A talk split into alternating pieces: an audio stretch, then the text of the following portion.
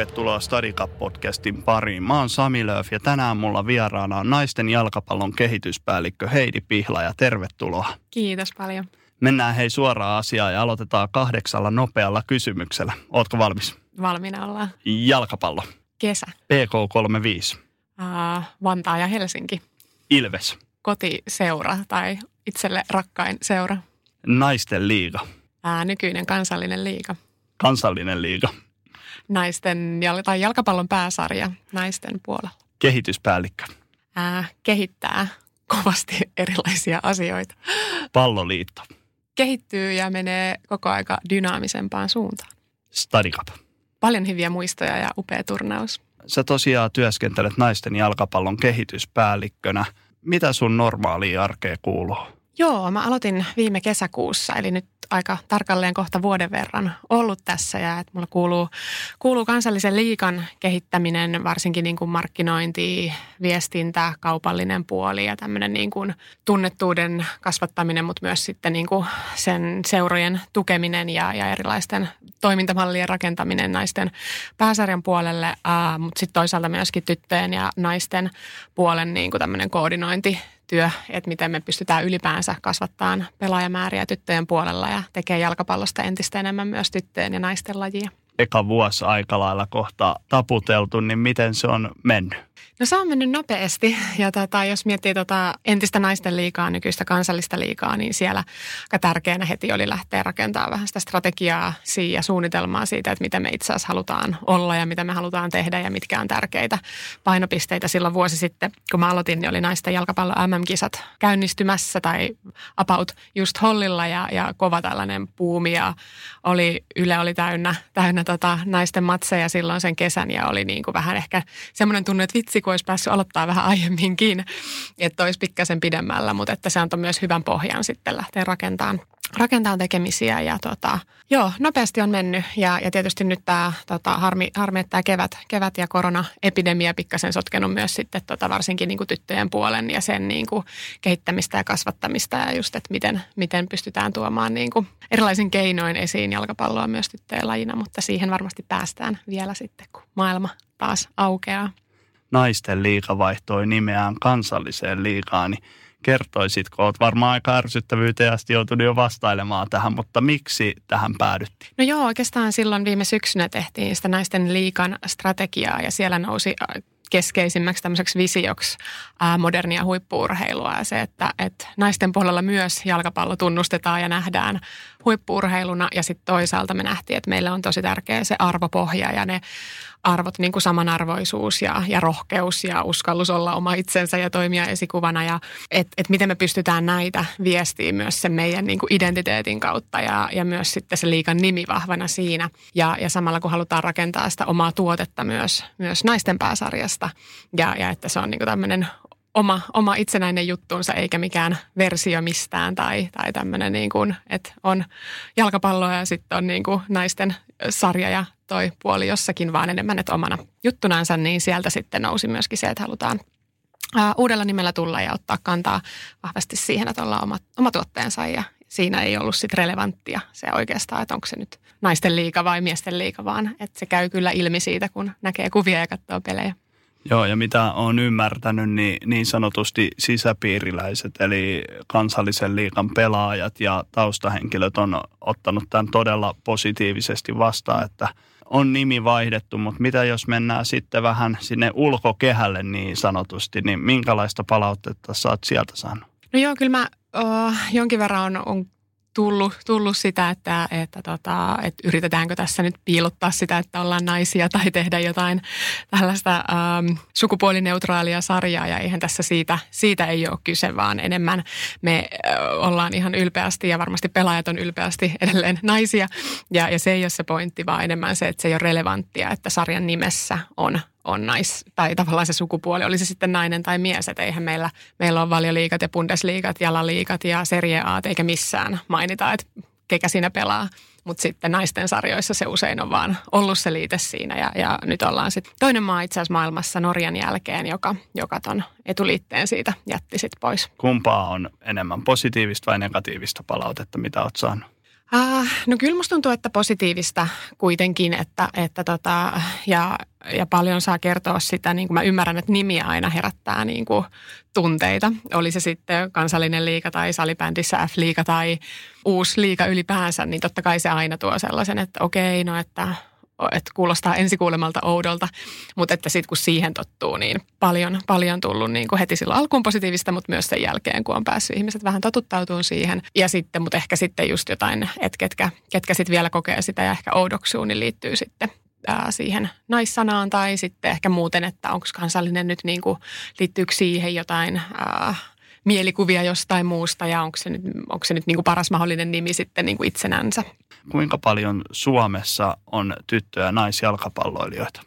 Viime vuonna oli semmoinen 32 000 pelaajaa naisten ja tyttöjen puolella, mikä on noin 24 prosenttia kaikista rekisteröityneistä pelaajista. Ja tota, se on kasvanut tosi paljon koko 2000-luvun ajan, mutta nyt itse asiassa kun katsoo viimeisiä muutamia vuosia, 2016, 17, 18, 19, niin oikeastaan ei ole ollut kauheasti kasvua. Ja, ja se on se, mihin meidän on tärkeää reagoida niin kuin myös palloliitosta ja, ja yhdessä seuraajan kanssa, että miten me pystytään niin kuin, tavallaan kaikki ne positiiviset trendit ja, ja kaikki ne niin kuin sosiaaliset vahvuudet ja fyysiset ja henkiset ominaisuudet, mitä jalkapallotytöille tuo tyttöjen, nuorten tyttöjen elämään, että miten pystytään ne sanottaa entistä paremmin ja tuomaan näkyväksi ja, ja sitä kautta kasvattaa jälleen sitä, sitä harrastajamäärää. Joo, ja mitä jos puhutaan maailmanlaajuisesti? Mä oon ollut kuulevina, että jossain olisi arviolta, että 30 miljoonaa naista maailmassa pelaisi jalkapalloa, niin miten lähellä tämä arvio susta on? Ah, no mun pitäisi toi nyt sekata jostain. Mäkään nyt siis monta kymmentä miljoonaa Joo. kyllä. Ja kyllähän se on sekä, sekä tota Fifalla että UEFalla ihan keskeisimpänä niin kuin tavoitteena se, että jalkapallo on myös tyttöjen ja naisten puolella kas, niin kuin, tai kasvaa, kasvaa siellä. Ja mä uskon, että niin Suomessa, Euroopassa kuin maailmallakin, niin, niin on alettu jalkapalloperheessä ymmärtää se, että se mahdollisuus kasvaa tulee sieltä tyttöjen ja naisten puolelta. Että jalkapallo on jo valtava laji miesten ja poikien puolella ja semmoinen, niin kuin, vaikka jos miettii täällä lapsiperhettä, niin varmasti vanhemmille niin kun miettii pojan harrastusta, niin jalkapallo on niin kuin yksi niistä top kolmesta vähintään, että olisiko tämä hyvä harrastus meidän pojalle. Mutta se, että miten me saadaan jalkapallo myös sinne niin kuin tyttöjen listalla sinne top kolme, ja varmasti siellä jo onkin, mutta entisestään vahvistettua sitä mielikuvaa, että, että on myös loistava laji tytöille. Olet pelannut jalkapalloa ihan niin kuin Suomen, Suomen pääsarjassa saa kolme Suomen mestaruutta muun muassa. Mm. Sitten oli Suomen kapin voittoja kaksi kappaleita. Olette syntynyt Helmareissa 11 kertaa. Mm. Niin minkälaista se oli sulla lapsena aloittaa jalkapallotyttönä? Mm. Ah, no mä oon siis Tampereelta kotoisin ja Ilveksen futisliikassa aloitin ja, ja mä oon jotenkin miettinyt itse asiassa jälkeenpäin sitä, että, että silloin mulla on siellä, mun mielestä siellä oli kauhean jotenkin niin kuin samanarvoista jo silloin se, niin kuin, että, että tytöillä oli se futisliika ja pojilla oli futisliika ja että okei, tytöillä oli ehkä vähän vähemmän joukkueita, mutta että kuitenkin niin kuin, että saman lailla. Ja silloin mulle tuli jotenkin semmoinen, tai nyt kun mä mietin sitä, niin silloin ei, ei jotenkin oli aina se olo, että okei, no tuossa pelaa pojat ja tässä pelaa tytöt ja meillä on ihan samat käytännöt ja toimintatavat. Ja varmasti se on mennyt sielläkin paljon eteenpäin ja entistä parempaa ja, ja niin kuin laadukkaampaa nykypäivänä, mutta että Joo, jo silloin tuli aika vahvasti semmoinen olo, että sillä ei ole väliä, että onko tässä nyt poika vai tyttö, joka pelaa, että se on samanlaatuista se toiminta.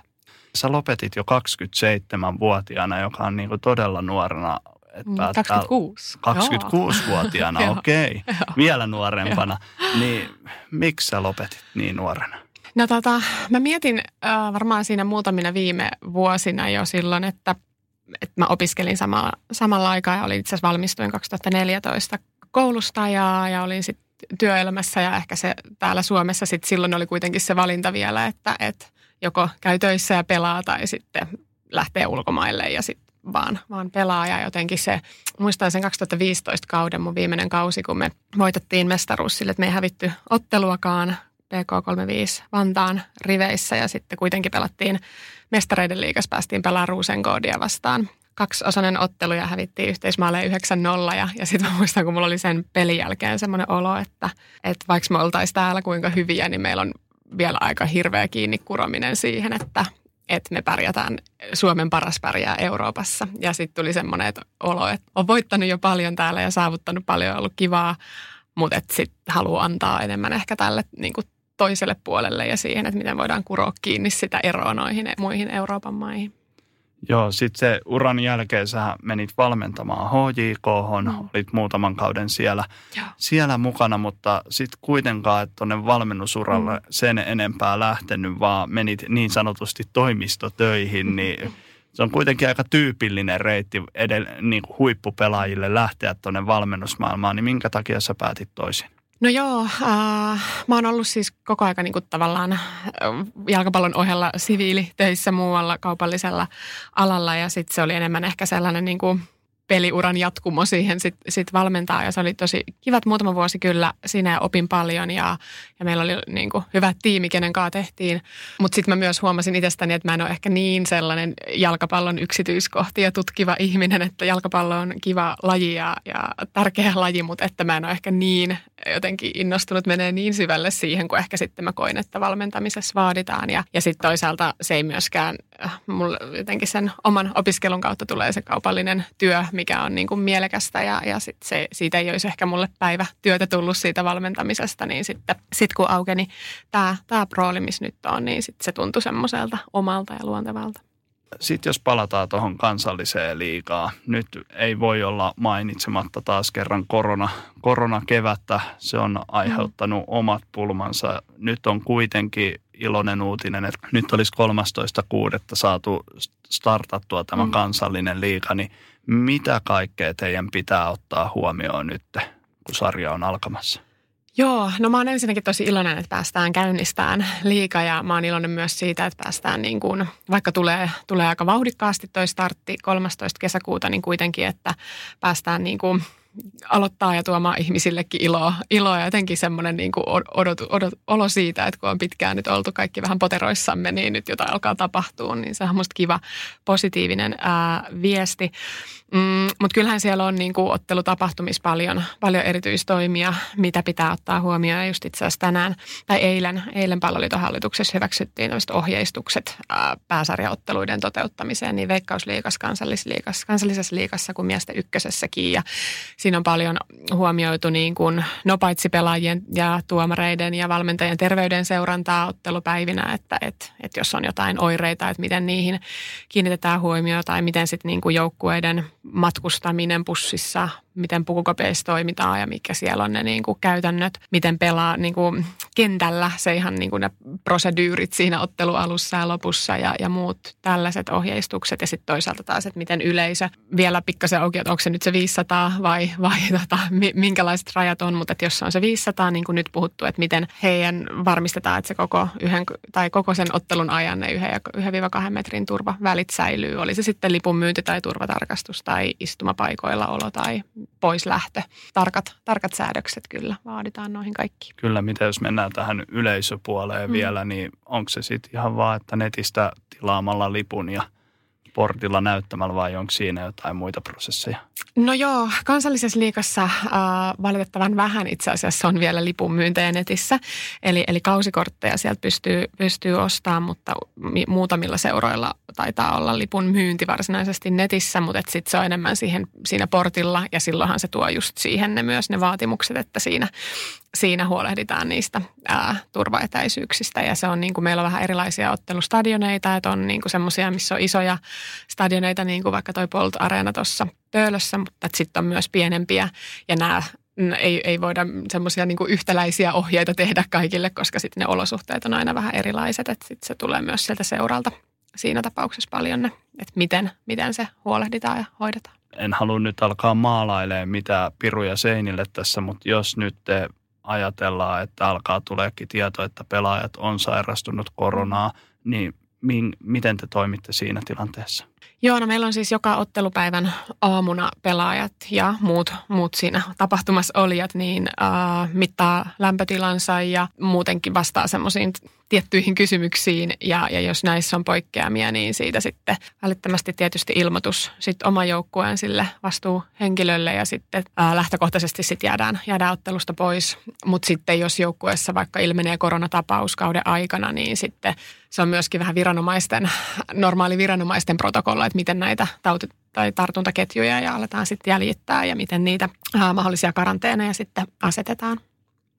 Miten joukkueet on itsessään mm. ottanut uutisen vastaan, että kausi on startaamassa 13.6. No kyllä siellä varmasti aika innokkaita joukkueita, joukkueita on ja, ja varmasti aika pelihaluja puhkuvia pelaajia nyt, kun pari viikon päästä päästään liikkeelle. Ei ole tullut yhtään, että ei haluaisi lähteä pelaamaan tai joku seura olisi protestoinut päätöstä ei ole tullut sellaista, että et, et ei koko kauteen haluaisi. Että siitä me liikaseurojen kanssa keskusteltiin, että miten me aloitetaan, että minkä pituinen jo yhteinen tämmöinen joukkueharjoitteluaika taataan pelaajille ja joukkueille ja nyt se on se pari-kaksi viikkoa. Jotkut muutamia, jotka olisi ehkä toivonut, että se on vähän pidempi, kolme-neljä viikkoa ja, ja tälleen niin kuin helpottanut sitä alkua, mutta sitten ehkä se niin kuin vahva yhteinen kanta sitten oli kuitenkin, että halutaan mahdollisimman nopeasti liikkeelle ja myös sitä kautta me pystyttiin sitten jättämään sinne syksylle tämmöisiä tyhjiä, tyhjiä väli ää, viikonloppuja, mihin voidaan tehdä mahdollisia ottelusiirtoja sitten, jos tämmöisiä koronatapaus, koronatapausten takia joudutaan tekemään.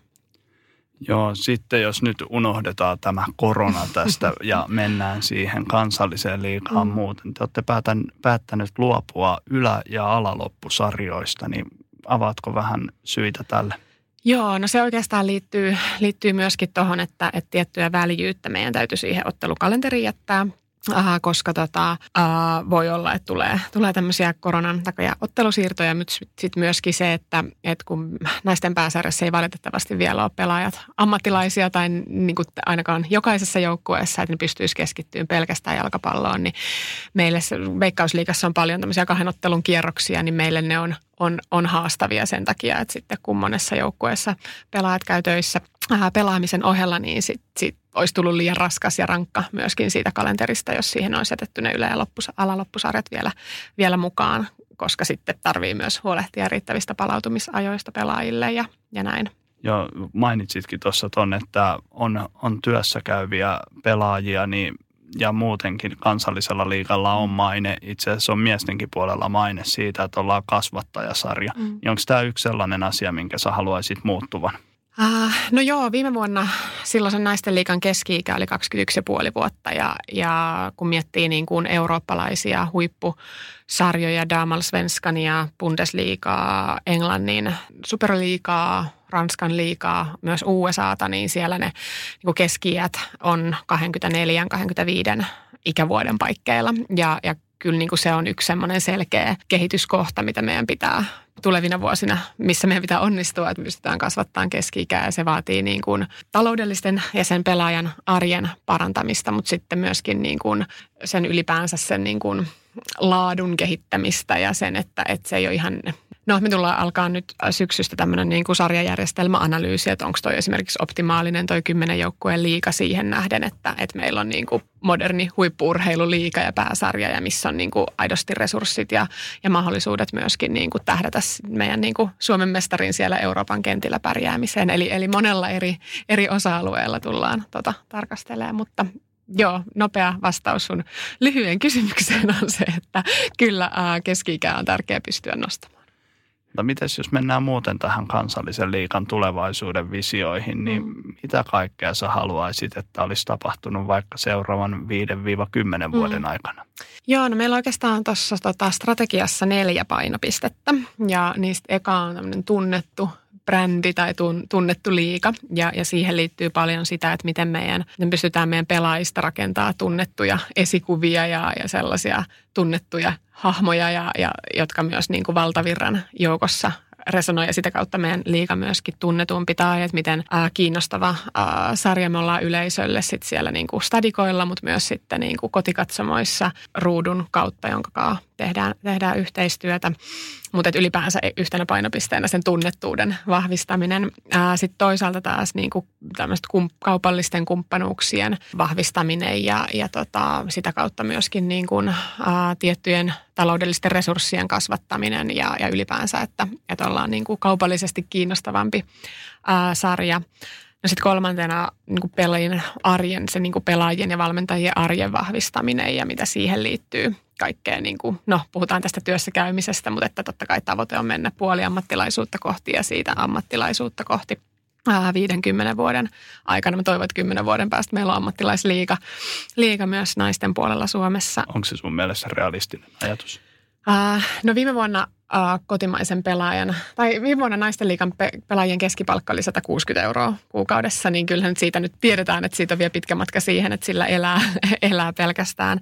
Mutta jos mä katson niin kuin kymmenen vuoden aikajänteellä, niin, niin se on mun mielestä mahdollinen, että se ei ole ihan niin kuin vuoden tai kahden juttu, mutta, mutta askel, askel kerrallaan. Ja tota, mutta joo, sitten vielä neljäntenä niin kuin organisaatioiden ammattimaistaminen ja vahvistaminen. Joo, mainitsitkin, että olette tehnyt sopimuksen ruudun kanssa mm. ja näyttää kaikki mm. kansallisen liikan ottelut, niin mitä tämä merkitsee teille? No kyllä se on tosi tärkeä asia, että meillä on aiemmin, aiemmin näkynyt vähän niin kuin yksittäisiä otteluita Elisan kautta tai Ylen kautta tai sitten seurojen tämmöisiltä omilta Facebook- tai YouTube-kanavilta, niin kyllähän se on ihan valtava asia meillä niin kuin sarjana, että meillä on yksi keskitetty paikka, joka on vielä tunnettu, suosittu alusta, josta meidän ottelut voi nähdä ja jonne on helppo ohjata ihmisiä ja jonka, josta myös me saadaan niin kuin ottelukoosteet meidän uusille nettisivuille ja tavallaan, että kyllä se niin kuin tekee paljon siihen niin kuin sarjan tunnettuuden ja näkyvyyden vahvistamiseen? No jos puhutaan yleisesti niin kuin naisten jalkapallosta, vähän senkin takia kyselin noita harrastajamääriä ja tosiaan, että jos nyt sanotaan, että se olisi se 30 miljoonaa, mm. mitä mä oon kuullut, mm. että on niitä harrastajia, niin se kuulostaa, että siellä olisi ihan valtavat markkinat mm. naisten jalkapallolla. Ihan niin kuin mm. jos mietitään bisnespuolta. Mm. Niin missä sun mielestä menee ne naisten jalkapallon rajat?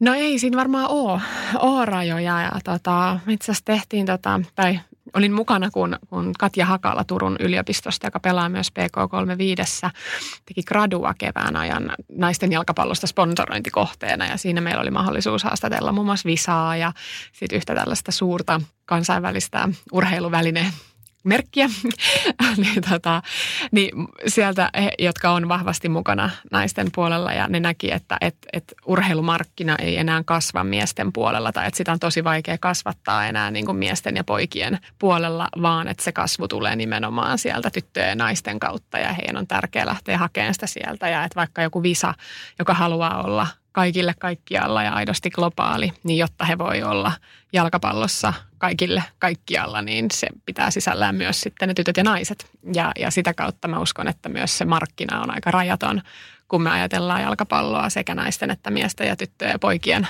juttuna. Onko ne sitten tavoitteet niin kunnianhimoisia, että Suomi voisi olla edelläkävijä nimenomaan naisten jalkapallon brändäyksessä? Uh, no varmaan tietyllä lailla brändäyksessä, joo, että, mutta et se, et tietenkään niin kuin ehkä se brändi, brändi ei välttämättä ole se lopputavoite, niin kuin vaan että totta kai meidän niin kuin yhteinen, tai Suomessakin meidän tavoite, että meillä on mahdollisimman kiinnostava sarja, ää, myös kaupallisesti kiinnostava sarja ja niin kuin hyvälaatuista peliä ja meidän pelaajilla niin kuin mahdollisuudet lähteä ulkomaille, mutta toisaalta myöskin, että meidän sarja on kiinnostava ulkomaalaisille pelaajille tulla tänne. Ja tavallaan, että siitä pelistähän ne tavoitteet lähtee ja siitä, että miten me pystytään kokonaisuutena kehittämään laatua ja sitä toimintaa, että jos on hyvä brändi, jossa on toimivat arvot, niin se on plussaa, mutta, mutta että se ei ole se itse tarkoitus, se brändi.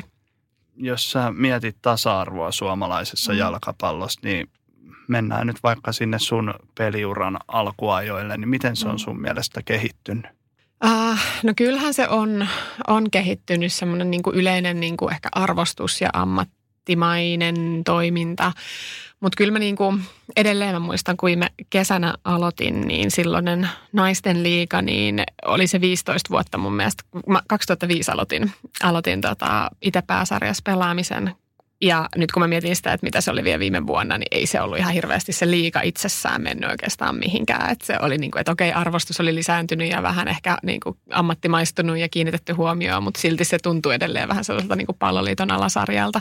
Ja, ja se on myöskin se lähtötilanne, mistä lähdettiin, että me halutaan lähteä rakentamaan tästä omaa, omaa tuotettamme ja, ja juttuamme. Mutta joo, varmaan niin kuin tasa-arvoon liittyen, niin tultu paljon niin kuin, ehkä mä siitä arvostuksesta lähtisin ja siitä, että niistä mielikuvista, että, että se ei ole enää sitä kivaa, että noi tytöt ja naiset tuolla pelailee, vaan että, että se otetaan aidosti tosissaan ja, ja että se on hyvä laji, jossa on mahdollisuus tähdätä huipulle myös naisissa.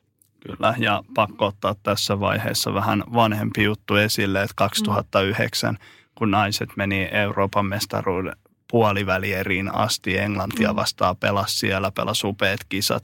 Niin urheilukaalassa valittiin vuoden joukkueeksi Suomen U21 jalkapallojoukkue, joka myös saavutti upeasti historiallisen EM-kisapaikan. Mutta mm. sitten kun miettii tuloksellisesti sitä itse lopputurnausta, niin Suomen U21 pelasi yhden tasan ja mm. kaksi hävisi, jos muistan mm. oikein. Ja tosiaan naiset kuitenkin otti sen mm. puolivälieräpaikan, niin koetko sä näitä tilanteita, vaivaako nämä sua millään tavalla, niin onko nämä epäreiluja asioita? Mm. No varmaan, äh, jos kaikkeen kiinnittäisi huomioon ja kaikesta alkaisi pahoittaa mieltänsä, niin saisi sais aika pitkälle, pitkälle pahoittaa mieltänsä. Että ehkä niin kuin tärkeää myös pyrkii vaikuttaa niihin, että mitä ne mielikuvat siellä on ja ne asenteet taustalla. Mutta kyllä mä muistan esimerkiksi ihan tämänkin vuoden uh, urheilukaalassa, missä palkittiin naisurheilu tämmöisellä niin kuin omalla erikoispalkinnollaan. Että sit, et mä ehkä haluaisin haastaa niin kuin erilaisia urheilutoimijoita ja päättäjiä myös siinä, että jos ajatellaan, että on niin kuin urheilua ja sitten jaetaan naisurheilu erikoispalkinto, niin että et mitä se muu urheilu sitten, tai että eikö se ole naisille se muu urheilu siinä tavalla, että et, et tämmöisillä niin kuin sanoilla ja, ja puheilla on ihan valtava merkitys siihen, että minkälaisia mielikuvia ja asenteita ja minkälaista kulttuuria me välitetään eteenpäin. No mä olin siis keväällä tällaisessa Ylen jalkapalloillassa ja, ja siellä oli hyvä keskustelu. Ja, ja tota, kaikkia äh, tosi paljon arvostan, ketä, ketä siellä oli paikalla, mutta paljon myös, tai paljon oli puhe sitten kuitenkin, että no, että pelaajapolun pää on veikkausliika tai että, että sitten kun nämä pelaajat tästä lähtee, niin kun ne menee veikkausliikan kautta. Ja jotenkin, että, että mä uskon, että se tulee myös paljon siitä näiden niin kuin omasta taustasta ja urasta, että kun on aina ollut se, että on okei, okay, että on ollut vahvasti poikien maailma ja miesten maailma ja tytöt on ollut vähän tuo sitten niin erillään ja naiset on ollut vähän erillään, niin sitten se jotenkin jotenkin, kukaan ei tarkoita sitä varmasti pahalla, mutta että se on se, mihin on jotenkin opittu ja mistä se oma, oma ajatus ja puhe tulee. Ja, ja niihin meidän olisi ihan super tärkeää päästä kiinni, että me entistä enemmän pystyttäisiin viestinnällä ja kaikilla puheilla ja teoilla ja sanoilla tuomaan sitä, että tytöt, pojat, naiset, miehet, kaikki eikä niin, että, että jalkapallo tarkoittaa miesten ja poikien juttuja ja sitten meillä on toi tyttöfutis tai tyttöpalloilu tuolla jossakin muualla. Mm. Ja jos miettii ylipäätänsä jalkapallon niin kuin terminologiaa, mitä se mm. on. Ehkä tämä kansallinen naisten liikasta kansallisen liikaan niin on myös yksi ää, osoitus siitä, että halutaan muokata sitä sanastoa, että millä me puhutaan ja, ja nämä niin kuin – no pidä toi äijä tuossa tai ota toi mies, niin, niin tota, varmasti ne on sellaisia, mitkä hiljalleen muuttuu ja myös ehkä, niin kuin, mutta niissä on aika sellainen niin kuin häilyvä se raja, mä itse koen, että milloin se alkaa ärsyttää se semmoinen ja milloin se koetaan liian tällaiseksi niin kuin feministiviestiksi ja milloin se on niin kuin pystytään aidosti tuomaan niin, että se tekee jonkun vaikutuksen. Että mikä, tavallaan se, niin kuin, että mikä on se oikea tapa tuoda uutta sanastoa ja sitä, niin se on ehkä semmoinen, mitä myös itse pohtii paljon.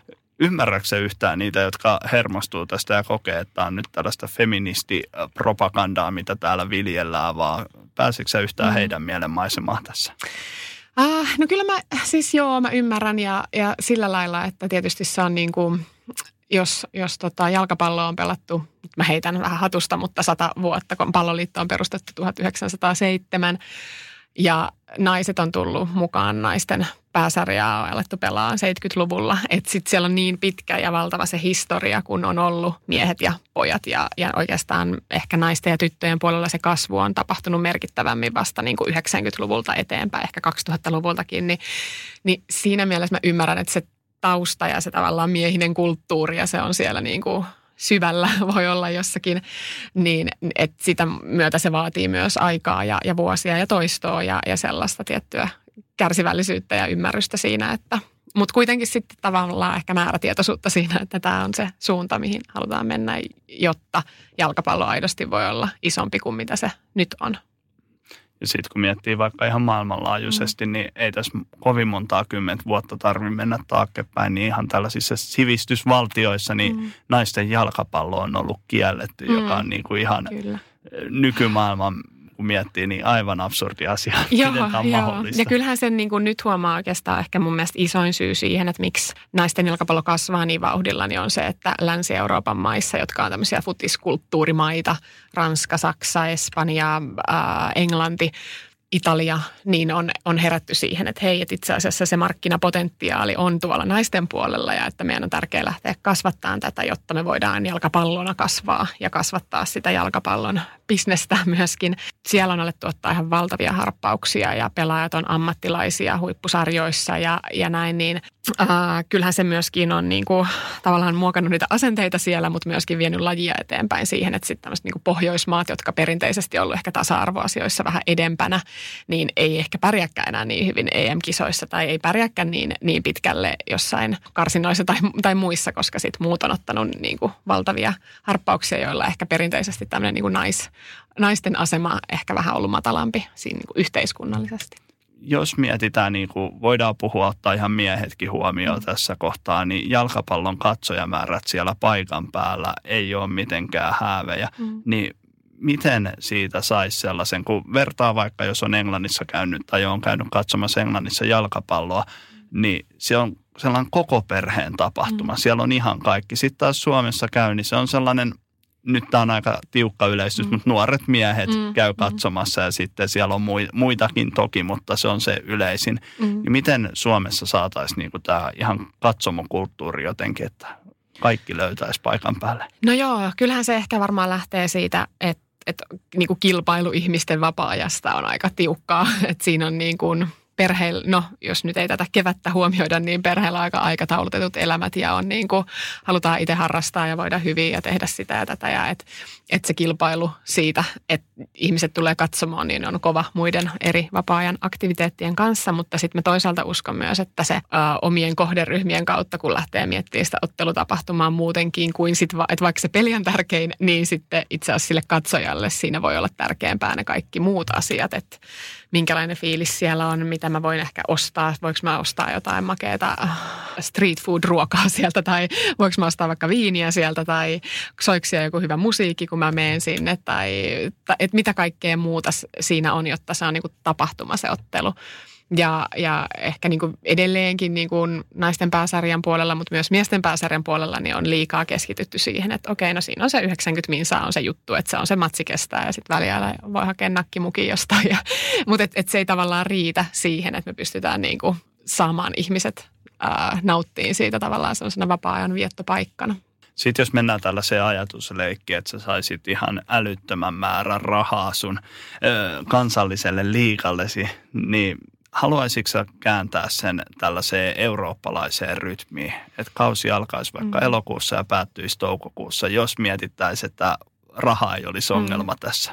Niin nythän olisi ollut itse asiassa loistava paikka kääntää se siihen eurooppalaiseen rytmiin, kun, kun tuota, sarjakauden alku veny. Uh, Mutta kyllä mä uskon kuitenkin, että Suomi, Suomi on suht ankea paikka niin kuin marras, joulu, tammikuussa. Meillä on tietty valtti hyödynnettäväksemme siinä niin kuin kesäkuun, kesä, no mitkä nyt aurinkoiset kuukaudet Suomessa ja fudis on kuitenkin nurmilaji ja, tai tämmöinen niin ulkolaji siinä mielessä, että meillä ei ehkä sitten halleissa – samalla lailla pysty sitä, että okei, meillä on paljon tekonurmistadikkoita, on jo, mutta että kyllä mä edelleen näen siitä niin kuin tiettyä lisäarvoa sillä, että pystyy niin kuin lämpimässä myös niin kuin pelaajat olemaan, mutta totta kai myös yleisölle ehkä mukavampi. Tota, sanoitkin tuosta, että 160 euroa keskipalkka naisilla, niin mitä kaikkea pitää tapahtua, että naiset saavuttaisi esimerkiksi palkkauksessa miehet? Uh, no mä en tiedä, kannattaako lähteä, tai mä en ehkä itse lähtisi ajattelussa siinä, että pitäisi saavuttaa miehet tai päästä johonkin. Että mun mielestä niin kuin, no mä käytän itse paljon, että Cristiano Ronaldo saa 500 000 euroa viikossa – äh, pelaamalla jalkapalloa ja se on niin kuin hyvä kysymys, että onko kukaan ihminen sen arvoinen ja onko se niin kuin miesten jalkapallo vastuullista tai tällaista niin kuin kestävällä pohjalla olevaa ja, ja sitä kautta mä en näe, että se on niin kuin relevanttia ajatella, että, että pitäisi sitä kohti mennä, mutta ää, tavoitteena on totta kai se, että meillä esimerkiksi naisten pääsarjassa pelaajat saisi siitä sen verran, että he pystyy elämään sillä ja totta kai niin kuin, että mitä parempi oot, niin sitä, sitä tota, enemmän saat sitten kurkkua ää, leivän päälle. Mutta kyllä mä näen, että se lähtee sieltä niin kuin, ehkä ihan niin kuin ytimieltään lähtee sieltä niin kuin arvostuksen ja uskottavuuden ja mielikuvienkin kasvattamisesta, minkä jää päälle sitten on tärkeää tehdä erilaisia niin kuin tunnettuuteen liittyviä, kaupallisuuteen, kaupalliseen kiinnostavuuteen liittyviä juttuja, mutta sitten toisaalta samaan aikaan myöskin, että miten seurat, seurat pystyy itse samalla tekee näitä, että se ei riitä, että liika tekee, vaan seurojen myöskin pitää itse sitä omaa kaupallista kiinnostavuutta ja uskottavuutta, jotta sitten pystytään löytämään niitä keinoja, millä, millä pelaajille voidaan maksaa. Ja nyt on mietitty paljon tämmöisiä niin puoliammattilais muotoja, missä, missä pelaaja olisi osa-aikaisesti töissä jossakin työpaikassa, mikä sitten tukee sitä jalkapalloa. Että on esimerkiksi voi käydä aamutreeneissä ja sitten olla iltapäivän töissä jossain ja sitten illalla taas ää, tulla foodistreeneihin ja sitä kautta, että ne olisi niinku tämmöinen joustava kombo ja, ja ne on ehkä se niinku välimalli tässä naisten jalkapallo on nyt tänä keväänä saavuttanut mun mielestä sellaisen jotenkin, että siitä puhutaan paljon. Mm. Siinä on sellainen tietynlainen pöhinä ollut päällä, just tämä nimenmuutos ja sitten tota, ruudun kanssa solmittu sopimus. Sä oot tuonut ilmi omia mielipiteitä. Mikä on sitten se seuraava askel nyt, kun tämä pöhinä on saatu päälle? Mm. No varmaan niin kuin tärkeä mennä puhumaan siitä itse asiasta, eli pelistä ja niistä meidän pelaajista. Ja, ja tota, mä tuossa silloin, kun lanseerattiin liikaa ja puhuttu, puhuttiin paljon siitä niin kuin nimestä ja samanarvoisuudesta ja siitä, että ei ole etuliitteitä ja näin, niin kyllä tavallaan siitä oli tärkeää kääntää katseet aika nopeasti siihen, että okei, että meillä on niin kuin sarja alkamassa ja meillä on kymmenen joukkoetta, jotka on täynnä makeita pelaajia ja heidän tarinoitaan. Ja me tullaan, tai nyt maanantaina ensimmäinen kesäkuuta julkaistaan uudet nettisivut kansalliselle liikalle, mikä myöskin niin kuin osaltaan tukee sitä, että me pystytään paremmin kertoa sitä meidän niin kuin, sitä pelaajien ja pelin tarinaa ja, ja näyttää niin kuin ottelukoosteita, jotka ruudun kautta tulee ja tavallaan niin kuin tuomaan saavutettavammaksi sitä, sitä liikaa. Että kyllä mä näen, että, että se kaikki tunnettuus, mitä on tullut ja keskustelua, niin on hyvää, mutta sitten tärkeää saada myös se pysyyn ja, ja tavallaan kääntyyn siihen kohti sitä peliä ja niitä pelaajia ja päätähtiä. No mitä jos me käännetään katseet sinne, mitä on odotettavissa nyt tulevalle kaudelle? kansallisessa pelissä? Mä uskon, että on tulossa aika tasainen kausi itse asiassa, että viime vuonnahan HJK voitti mun mielestä useamman pisteen erolla ja, ja siinä oli suht niin kuin tämmöisiä selkeitä eroja joukkoiden välillä, mutta nyt on niin kuin monta joukkuetta, tai ei ole ehkä sellaista yhtä selkeää ennakkosuosikkia ja päinvastoin on monta joukkuetta, jotka taistelee niin kuin mitalleista, mutta myöskin niin kuin paikasta viiden kuuden joukossa. Että no nyt ei ole sitä kuuden joukkueen yläloppusarjaa ei ole, mutta että sekin olisi ollut, että ketkä siihen pääsee, niin ei olisi ollut selkeä. Että mä uskon, että tulee tiukka ja tasainen kausi ja kiinnostava sitä kautta, mutta sitten myöskin niin kuin kiinnostava nähdä, että miten niin kuin erilaiset profiilipelaajat nousee kustakin joukkueesta ja, ja, ja näitä on kiinnostava päästä tuomaan myös esiin entistä enemmän. Mitä jos mennään sitten sinne kansallisen liikan, niin kuin puhutaan naisten ykkösdivarista mm. ja siitä alaspäin. Mitä kaikkea, tota, miten te tuette heitä sitten? Joo, no nyt niin kuin tuossa sanoinkin, niin aloitetaan tämmöinen kesän jälkeen niin kuin tarkastelu näistä kaikista naisten huippusarjoista, eli kansallisesta liigasta, naisten ykkösestä ja ja SM-sarjasta, että mikä se on se optimaalinen kilpailurakenne kussakin, että mikä tukee, että mikä malli kansallisessa liigassa tukee sitä modernin huippurheilun tavoitetta, mitä sen sitten pitäisi naisten ykkösessä olla sen mallin ja mitä sitten taas P-tytöissä, jotta se P-tyttöjen niin pelaajakehitys aspekti täyttyy parhaiten ja näistä sitten tarkoitus sitten, mikä se ykkösen, näistä ykkösen malli tulee oleenkaan, niin ottaa heitä entistä enemmän mukaan siihen kehittämiseen ja siihen tämmöiseen niin kuin organisoituun kehitystyön piiriin, että nyt toistaiseksi on ollut enemmän niin kuin kansallisen liikan seurat. Hei, tähän loppuun mä haluaisin vielä sulta kysyä sun omia Stadicap-muistoja. Oi, ihanaa. Uh, tuota, mä oon ollut itse asiassa kolmesti Stadicapissa ja voittanut joka kerta. Okei, ei kun toi... ei, ei vitsi, neljästi, kerran toinen, hitto. toi on aika kova saldo. Joo. Oli joo. Ilveksen paidassa Joo, siis. Ilveksen paidassa. Joo, kolme voittoa ja yksi hopeesia. Uh, mutta tota, varmaan siis ehkä varmaan tämmöinen yksi mieluisimmista Stadicap-muistoista, mutta myös ylipäänsä niin kuin jalkapallomuistoista on 99 vuoden Stadicap, kun me voitettiin se ja me oltiin jotenkin, se oli sellainen, meillä oli aika hyvä se meidän äh, 88 syntyneiden ikäluokka ja sitten se oli meidän eka semmoinen niin iso voitto ja se oli siis.